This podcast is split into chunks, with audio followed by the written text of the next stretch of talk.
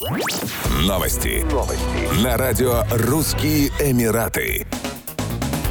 Между Грузией и Объединенными Арабскими Эмиратами начал действовать безвизовый режим. Владельцы ординарных паспортов обеих стран могут въезжать без визы, проезжать транзитом и находиться на территории государства другой стороны не более 90 дней с даты въезда. Безвизовый режим ввели в рамках меморандума о взаимопонимании между правительствами Грузии и ОАЭ. Стоит отметить, что Тбилиси и Абу-Даби договорились о введении краткосрочного безвизового режима в марте. Ранее грузинские граждане могли въезжать в ОАЭ только по дипломатическим и служебным паспортам паспортам. В новом летнем сезоне страна надеется привлечь состоятельных туристов из Объединенных Арабских Эмиратов и Саудовской Аравии, чему будут способствовать регулярные прямые рейсы из городов ОАЭ в Батуми.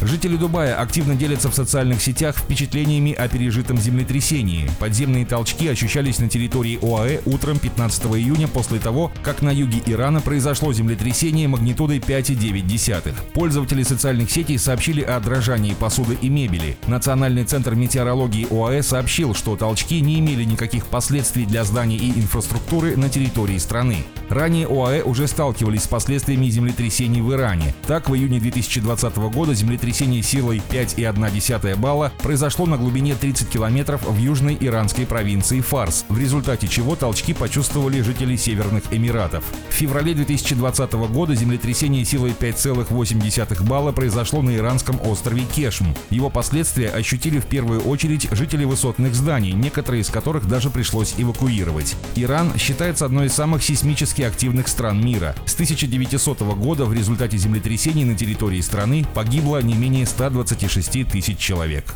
Еще больше новостей читайте на сайте RussianEmirates.com